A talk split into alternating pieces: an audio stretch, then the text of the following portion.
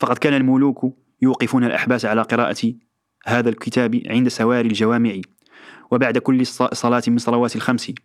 وعلى رأس, رأس هذه الكتب الشفاء وصحيح الإمام البخاري. بعض بل بعض الملوك كتب الشفاء بخط يده كاملا وهو أحد ملوك بني وطاس الوطاسيين. أما إهداؤه وتسفيره بالذهب وزخرفته وحيازته وتحبيسه على المشاهد عظيم لا يصدق. ويقف العقل حائرا أمام هذا الاهتمام المغرق في الجنون أحيانا. فالإبداع في تفننات الاهتبال بين قوسين مما يستحق عليه طبعا دراسة خاصة تحيط شمل هذه العجائب. وليس هذا في المغرب وحده بل في المشرق. وفي كل العالم. وكل الدول المتعاقبة على حكم المسلمين كانت تخص كتاب الشفاء بعناية فائقة وتوقف عليه عليه الأحباس والأوقاف إلى غير ذلك.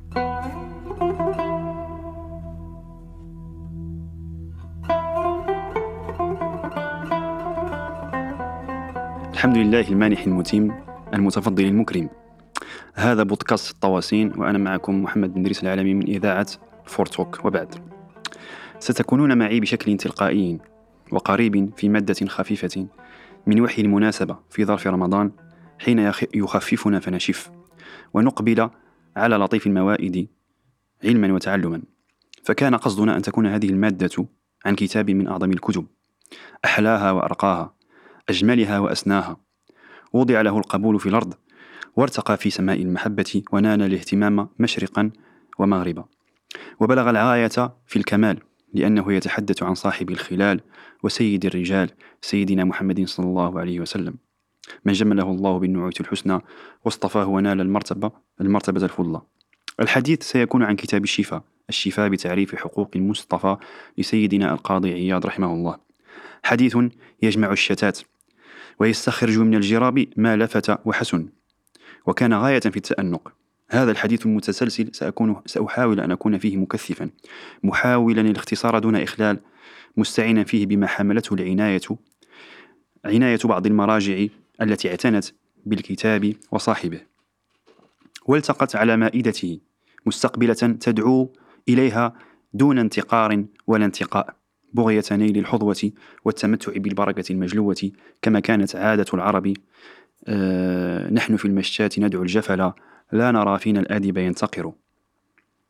والمأدبة هنا كتاب الشفا الذي لولاه لما عرف المغرب عبارة طارت بها الألسن مشرقا ومغربا وتحدث بها الناس. فحتى إن كان الوصل بروضة طه بعيد من المغرب مكانا فهي بالأرواح محفوفة وهموم الناس بأحوالها مشتغلة. وكلما ابتعد المحبوب زاد تلهفه والبعيد قريب وكم من قريب بعيد. فكذلك كان حال المغاربة قديما. المتشوقون لزيارة المقام والنوى يبعدهم لأسباب وأسباب تحول دون وصولهم أو خروجهم حتى لقصد تلك البقاع. وما فكر في الخروج طلق زوجه وفرق متاعه وودع أصحابه لأن احتمال احتمالية عودته ضعيفة. فيتشوقون وتنهمر دموعهم وتتزاحم المعاني على على أبواب قلوبهم. فإن كان من بينهم فإن كان من له بينهم قلم سيال أو فم شاعر طوال ذي بال كتب العجب, العجب العجاب وقال سليقة ما لذ وطاب تعبيرا عن مكنوناته أو عن مكنونات الضر التي تختلجه شوقا إلى سيدنا رسول الله صلى الله عليه وسلم. محمد بشر لا كالبشر فهو كالياقوت بين الحجر وإنما نسبته بين البشر كنسبة بين الياقوت والحجر. صلى الله عليه ربنا وسلم وآله وصحبه وعظم وسيدنا القاضي من هؤلاء خصوصا أنه لم يحج بيت الله الحرام. فلا بد وهذا مؤكد بين أن يكون قصد الكتاب وإن كان في غايته عقديا لأن الهدف الذي آه، كان من أجله أو كتب من أجله شفاء هدف عقدي للذب عن سيدنا رسول الله صلى الله عليه وسلم وعصمته. كما أشار سيدنا القاضي في استهلاله بأن صرة الكتاب هو الجزء الثالث منه. لكنه في تضاعف الكتاب لمن استلذه وقرأه كان له معه شأن آخر. هو الذي دعاه للتأليف وتحبير الحروف بأجمل ما يكون من الكلم. فكان ما كان من أمر هذا الكتاب. كما كان أيضا مع البردة الشريفة لسيدنا البوصيري وكذلك مع كتاب دلائل الخيرات لسيدنا الجازولي والعجيب أن كل أن أن هؤلاء الثلاثة كلهم مغاربة أو أصولهم مغربية. وهذه الكتب نجدها في كل بيت من بيوت المحبين المتولهين. وكل عناية صادقة بسيدنا رسول الله صلى الله عليه وسلم تنال القبول والوصول. فكيف لا تكون صادقة والصلاة على رسول الله صلى الله عليه وسلم في حد ذاتها مقبولة؟ حين يذكر بها الذاكر والمريد عكس باقي الأذكار. فهي منها كل كل عناية واقتفاء بسيد الخلق والوجود صلى الله عليه وسلم. طبعا في سيدنا المقاري أورد أورد في جزء في الجزء الرابع من أزهار الرياض وهو أوسع من اعتنى ب وهو وهو الكتاب الذي أوسع يعني وشمل آه، العناية بسيدنا القاضي وبترجمته وبالأخبار وبالإفصاح عن أحواله وأحوال العصر الذي كان فيه. سيدنا المقري في أزهار الرياض في أخبار عياض. في في الجزء الرابع من أزهار الرياض في صفحة 180 يورد أبياتا يتشوق فيها إلى سيدنا رسول الله صلى الله عليه وسلم ويزيد تأكيدا على أن أن سيدنا القاضي لم يحج بيت الله الحرام وهذا يعني سنقف عليه في تضعيف هذه المادة التي من هذا البودكاست. يقول يا دار خير المرسلين ومن به هدى الأنام وخص بلاياتي عندي لأجلك لوعة وصبابة وتشوق متوقد الجمرات وعلى عهد إن ملأت محاجري من تلكم, من تلكم الجدران والعرصات لأعفرن مصون شيبي بينها من كثرة التقبيل والرشفات لولا العوادي والأعادي زرتها أبدا ولو سحبا على الوجنات إلى غير ذلك من من الأبيات. وطبعا قبل العناية بكتاب الشفاء تقديما و وتركيبا نعتني أولا بصاحب الكتاب سيدنا القاضي عن أخباره وأحواله. فنبدأ.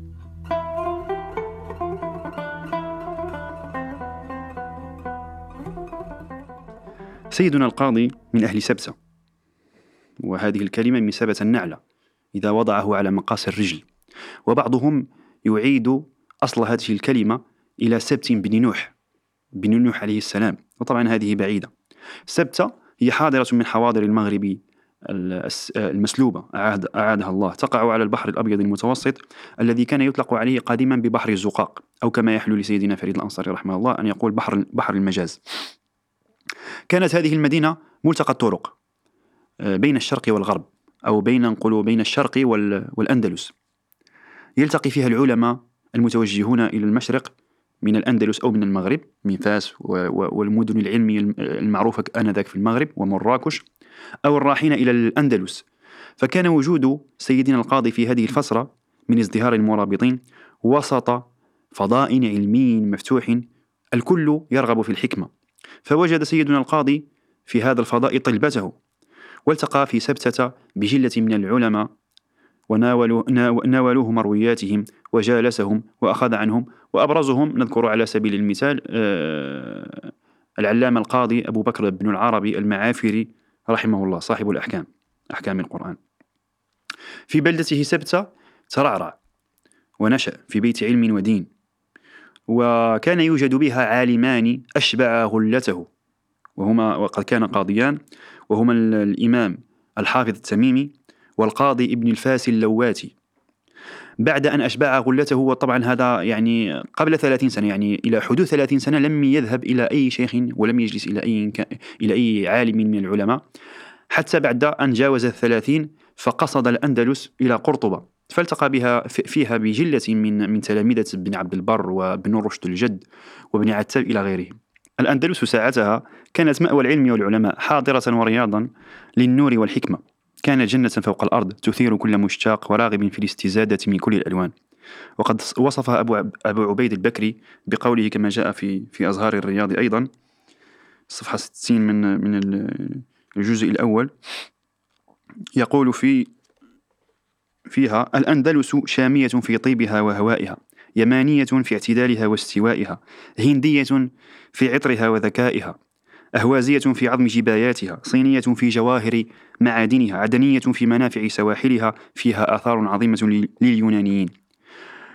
وقال أيضا ذو الوزارتين أبو عبد الله بن الخطيب خص الله بلاد الأندلس من الريع وغدق السقيا ولذاذة الأقوات وفراهة الحيوان وضرور الفواكه وكثرة المياه وتبحر العمران وجودة اللباس وشرف الآنية وكثرة السلاح وصحة الهواء وبيضاض ألوان الإنسان ونبل الأذهان وقبول الصنائع وشهامة الطباع ونفوذ الإدراك, الإدراك وإحكام التمدن والاعتمار بما حرمه الكثير من الأقطار مما سواها وهذا يوحي إلى أن الأندلس بالفعل كانت جنة فوق الأرض وكانت مقصدا لكل راغب في الاستزادة من كل الألوان كما أشرت. لم يدم مقام آه، في البداية في الابتداء توجه سيدنا القاضي إلى قرطبة ولم يقم ب آه، يعني لم يدم مقامه طويلا في في هذه المدينة. إذ قصد بعد ذلك شيخ الشيوخ في مدينة مرسية وهو الإمام أبو علي الصدفي الملقب بابن سكرة كان هذا الرجل رحل كثير الرحلة في طلب العلم وهو الذي أغنى سيدنا القاضي عن الرحلة إلى المشرق والأخذ عن, عن العلماء هناك. آه، فسيدنا القاضي لم يحج أبدا ولم يذهب إلى المشرق عكس ما ما يشاع ويقال بأنه آه، حج بيت الله الحرام وناظر هناك الإمام جار الله الزمخشري إمام شيخ المعتزلة في وقته صاحب الكشاف. وهذا لم يقع نهائيا. حتى أن أنه يحكى وهذا أورده الإمام المقري في أزهار الرياض بأن الإمام القاضي عياض بعث برسالة إلى الإمام الزمخشري لكي يستجيزه وامتنع الإمام الزمخشري فغضب سيدنا القاضي كثيرا. وهناك حكاية آه، يعني تتوارث يتوارثها الناس في في في سوس خصوصا حول حول المناظرة الشهيرة التي حدثت بين الزمخشري والقاضي عياض، طبعا هي من وحي الخيال. وقد حاول ان أن يفند هذا الادعاء أو هذه الأوهام التي يعني آه، تروج عند الناس في في بحث جميل جدا نشرته مجلة مرآة التراث في جزئها الأول أو في عددها الأول كتبها العلامة عبد الهادي حميتو وهو بحث جميل جدا لمن أراد أن أن أن يفصل في في هذه المسألة. وطبعا مما استدل به العلامة عبد الهادي حميتو في في تفنيد ذهاب أو مناظرة سيدنا القاضي عياض للإمام الزمخشري في, في, في هناك في الحرم.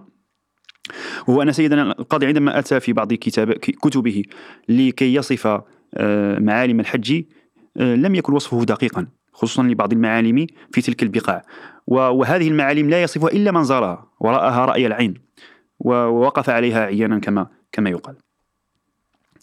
المشكلة أن سيدنا القاضي طبعا عندما وصل إلى مرسية وجد آه، العلامة أو شيخه شيخ الشيوخ في وقته أبو علي الصدفي غير موجود مختفي فقد كان مطلوبا من السلطان لأنه امتنع عن عن الاستمرار في تقلد منصب القضاء. ففجع القاضي بالنبأ وانتظر مليا حتى أفرج عن ابن سكر فاحتفى به غاية فرواه مروياته وأتحفه بكل التحف ونهل من علم الرجل إلى إلى النهاية.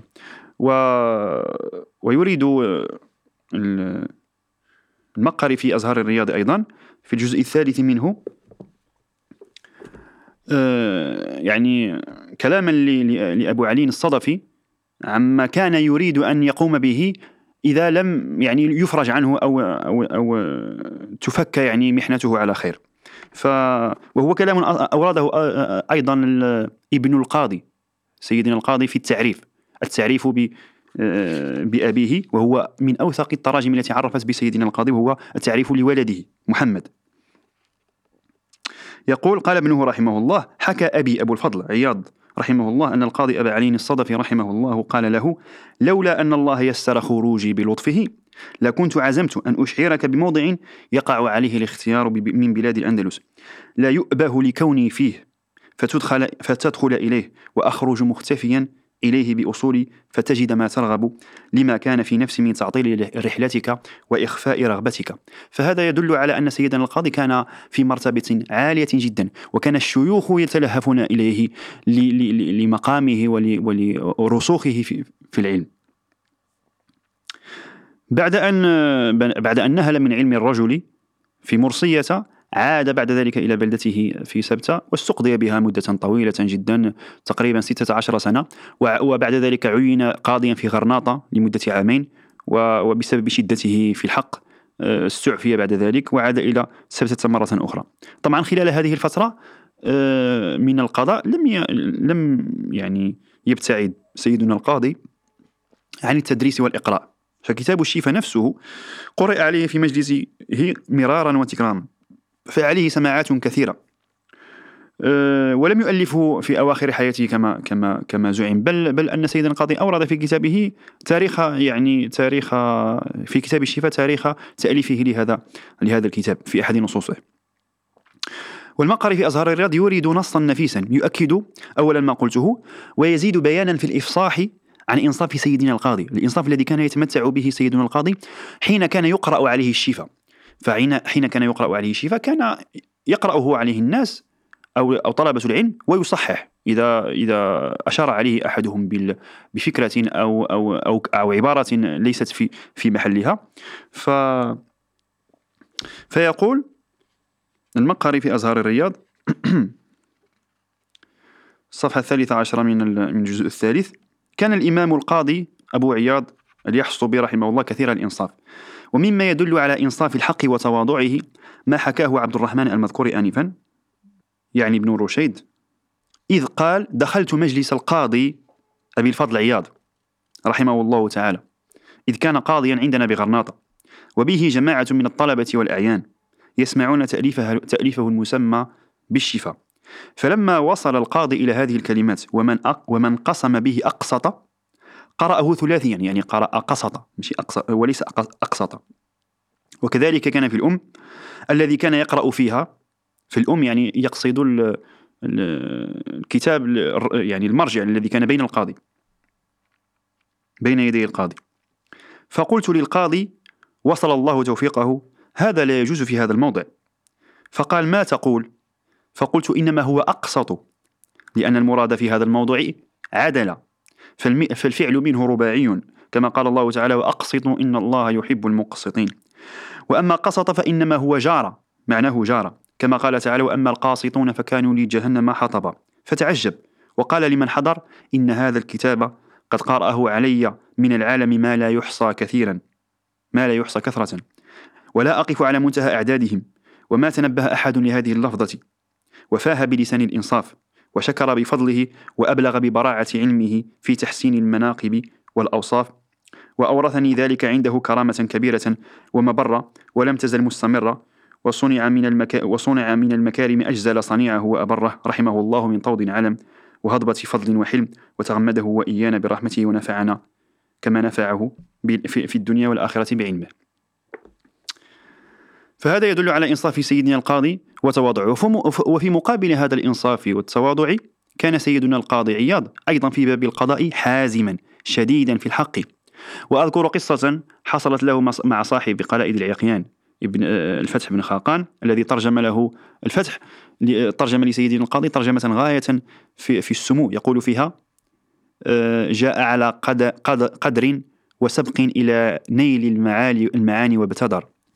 فاستيقظ له الني... لها والني... والناس نيام وورد ماءها وهو, وهو حي... وهم حيام إلى أن قال وأزرت محاسنه بالبدر اللياح وسرت فضائله سر الرياح فتشوقت لعلاه الأقطار ووقفت تحكي لنداه الأمطار إلى غير ذلك. وسيدنا العلامة عبد الله بن في النبوغ يورد هذه الحكاية التي حصلت بين الفتح بن خاقان والقاضي تفصح عن العدل والفضل في سيدنا القاضي. آه، يقول في ترجمته طبعا الترجمة هذه أوردها في حينما كان يتحدث عن عصر المرابطين.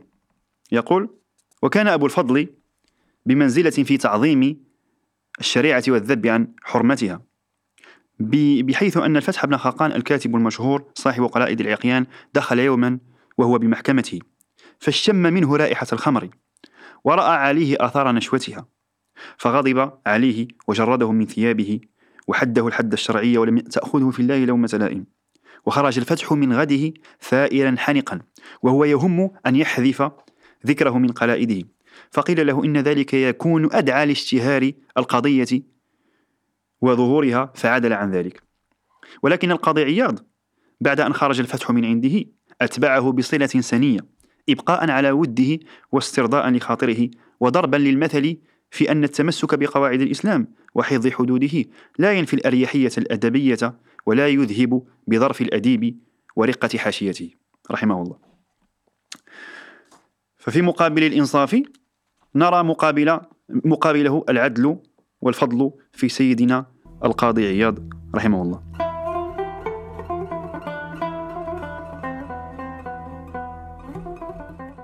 طبعا نعلم أن سيدنا القاضي كان في فترة حرجة جدا. الفترة التي عاش فيها كانت فترة, فترة انتقالية.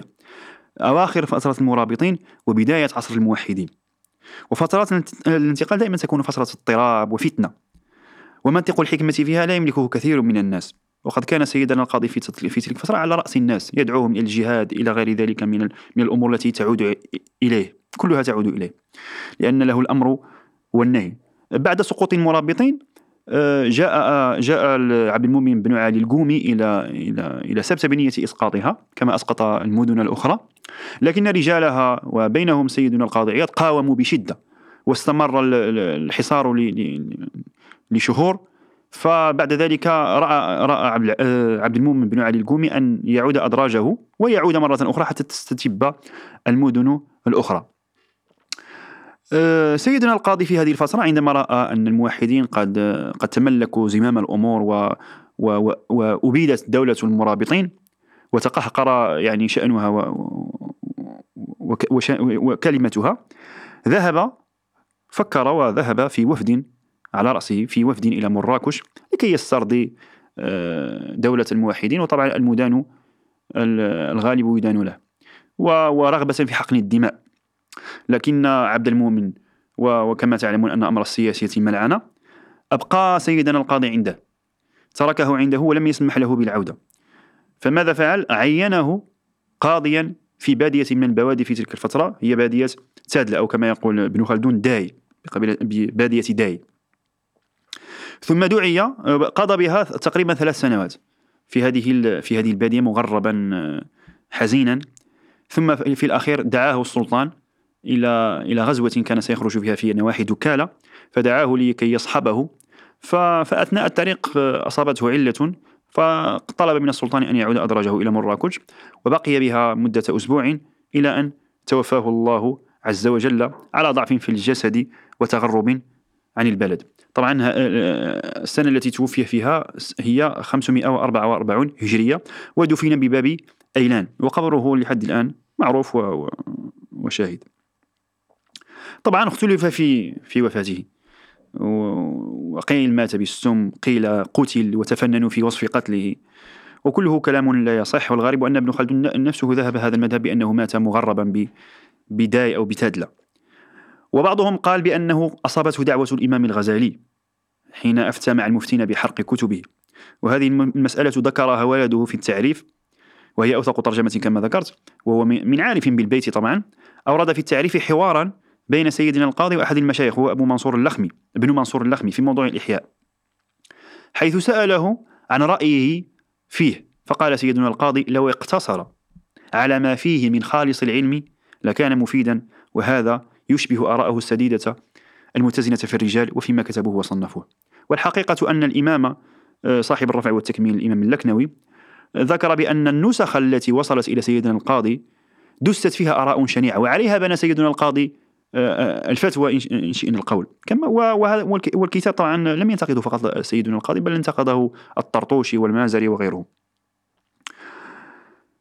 ولمن شاء أن أن يعود إلى إلى تفصيل في هذه القضية فقد أورد في مقدمته الطويلة بعضا من هذا الكلام العلامة المرتضى الزبيدي في شرحه على الإحياء إتحاف السادة المتقين طبعا هذه المحنة التي طالته في أواخر حياته امتدت أيضا بعد بعد وفاته عندما تم يعني طمس معالم قبره ولم يعرف حتى جاء عصر المارينيين مع أبو العنان الماريني. أه، فأحيوا مشهده وأصبح معروفا بين الناس. وطبعا قبور الأعلام دائما يجب أن أن تضبط معالمها وتكون معروفة للناس لأنها تمثل التاريخ والذاكرة.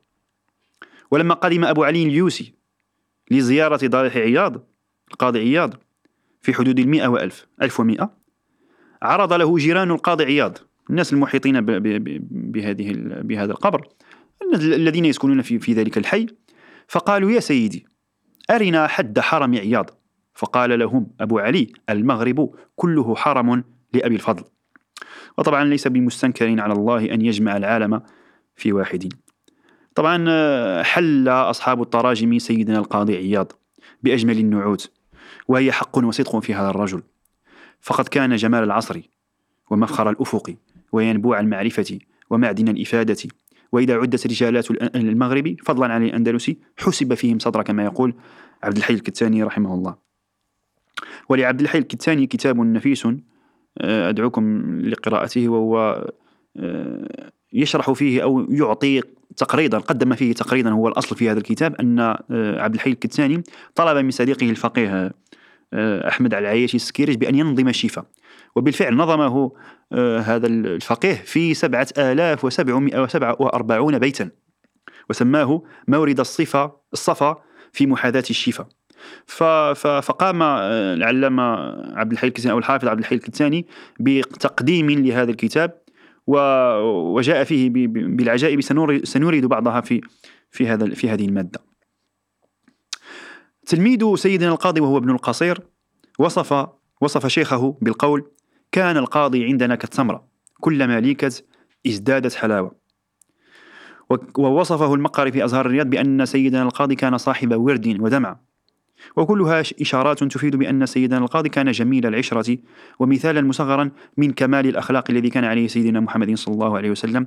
فقد كان غاية في الرفق واللين على صلابة في الحق والدين. ومن عجيب قولهم آه، ما ذكره أبو الحسن المالقي الفقيه قال ظلموا عياضا وهو يحلم عنهم والظلم من شيم المراد. جعلوا مكان الرائي عينا في اسمه كي يكتموه وشأنه معلوم. لولاه ما فاحت أباطح سبحة سبتة والروض حول فنائها معدوم. سيدنا شيخنا سيدنا سيدي المصطفى البحيوي في في في في كتابه نخب الاصطفاء الذي نرجو أن أن يتيسر له الطبع. يقول كأن هناك تغييرا في اسم الرجل. طبعا وهذا من تفنناتهم في في المدح.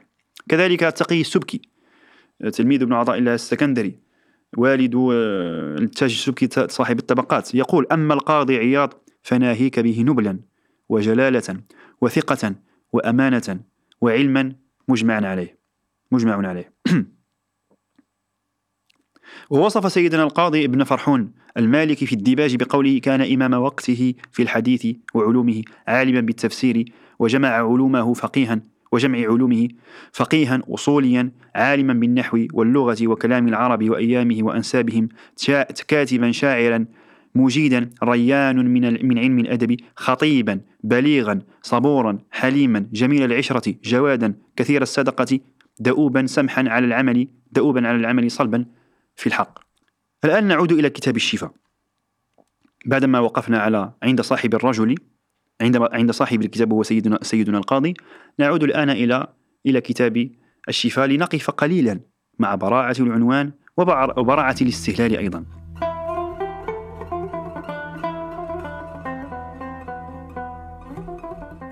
الشفاء بتعريف حقوق المصطفى. وطبعا العناوين دائما هي ترجمة للمضمون. و... و... والترجمة دائما تفصح عن مكنون أو خلاصة الخلاصة خلاصة الكتاب. أما الاستهلال الذي سأقرأه عليكم بعد قليل يظهر حين نقرأه كأنه تنزيل من التنزيل لأن الأقلام طبعا حين تكون صادقة مخلصة. آه، يسدد أصحابها لأنهم آه، يكونون على صلة وصل بالموضوع الذي يتحدث فيه وبصاحب الشأن الذي يتحدث عنه هو سيدنا رسول, رسول الله صلى الله عليه وسلم. وطبعا سيدنا القاضي في استهلال استهلاله لشفائه كان بلغ طبعا غاية الكمال و و وأورد من صنوف الثناء والثناء على على على الله عز وجل وسيدنا رسول الله صلى الله عليه وسلم ما ما بلغ حد الكمال كما قلت. ونقرأه تبركا. ثم نقف مع العنوان قليلا. آه، يقول سيدنا القاضي عياض في مقدمته بسم الله الرحمن الرحيم. الحمد لله المنفرد باسمه الأسمى المختص بالملك الأعز الأحمى الذي ليس دونه ولا منتهى ولا وراءه مرمى الظاهر لا تخيلا ووهما الباطن تقدسا لا عدما وسع كل شيء رحمة وعلما وأسبغ على أوليائه نعما عما وبعث فيهم رسولا من أنفسهم أنفسهم عربا وعجما وأزكاهم محتدا ومنما وأرجحهم عقلا وحلما وأوفرهم يقينا علما وفهما وأقواهم يقينا وعزما وأشدهم به رأفة ورحمة زكاه روحا وجسما وحاشاه عيبا ووصما وآتاه حكمة وحكمة وحكما وفتح به أعينا عميا وقلوبا غلفا وآذانا صما فآمن به ونصره وعزره من جعل الله في مغن له في مغنم السعادة قسما. وكذب به وكذب به وصدف عن آياته من جعل الله له في مغنم الس... من كتب الله عليه الشقاء حتما. وكذب به وصدف عن آياته من كتب الله عليه الشقاء حتما. ومن كان في هذه أعمى فهو في الآخرة أعمى. صلى الله عليه وسلم صلاة تنمو وتنمى وعلى آله وسلم تسليما. وحتى بعد بعد هذا الاستهلال كلام عجيب جدا. مثلا يقول أما بعد أشرق الله قلبي وقلبك بأنوار اليقين ولطف لي ولك بما لطف به لأوليائه المتقين الذين شرفهم الله بنزل قدسه وأوحشهم من الخليقة بأنسه وخصهم من معرفته ومشاهدة عجائبه. إلى غير ذلك من الكلام النثري العجيب جدا واللذيذ. طيب بخصوص العنوان الشفاء بتعريف حقوق المصطفى. وهي المدخل للكتاب الشفاء وهو غاية الاستواء. والتعريف كأنه يقول هلموا إلى أشفيتكم ومدخلها هو باب المعرفة. كما نعلم بأن آه، آه، سيدنا المصطفى البحيري يقول التعرف هو وصول إلى العلم بالعرف والعرف كما الآية الكريمة ويدخلهم الجنة عرفها لهم. أي طيبها لهم. هي تلك الرائحة الدالة على بطيبها على على الأصل. والحقوق في العنوان لأنها الجديرة بالصون كيف لا؟ وهي حقوق رسول الله صلى الله عليه وسلم. أما الاصطفاء لأن مرجع الحقوق تعود إلى الاصطفاء ولا يعطي الحق إلا من عرف القدر ولا يعي القدر إلا من عرف حقيقة المقدور والمقدر. طيب إذا كان هذا هو العنوان وهذا الاستهلال كيف كان حال الناس مع كتاب الشفاء كيف اعتنوا به كيف اقتربوا منه واحتفوا به وبلغت عن غايتهم في الاعتناء مبلغا لا لا يصدق بكل بكل ما تحمله الكلمة من معنى.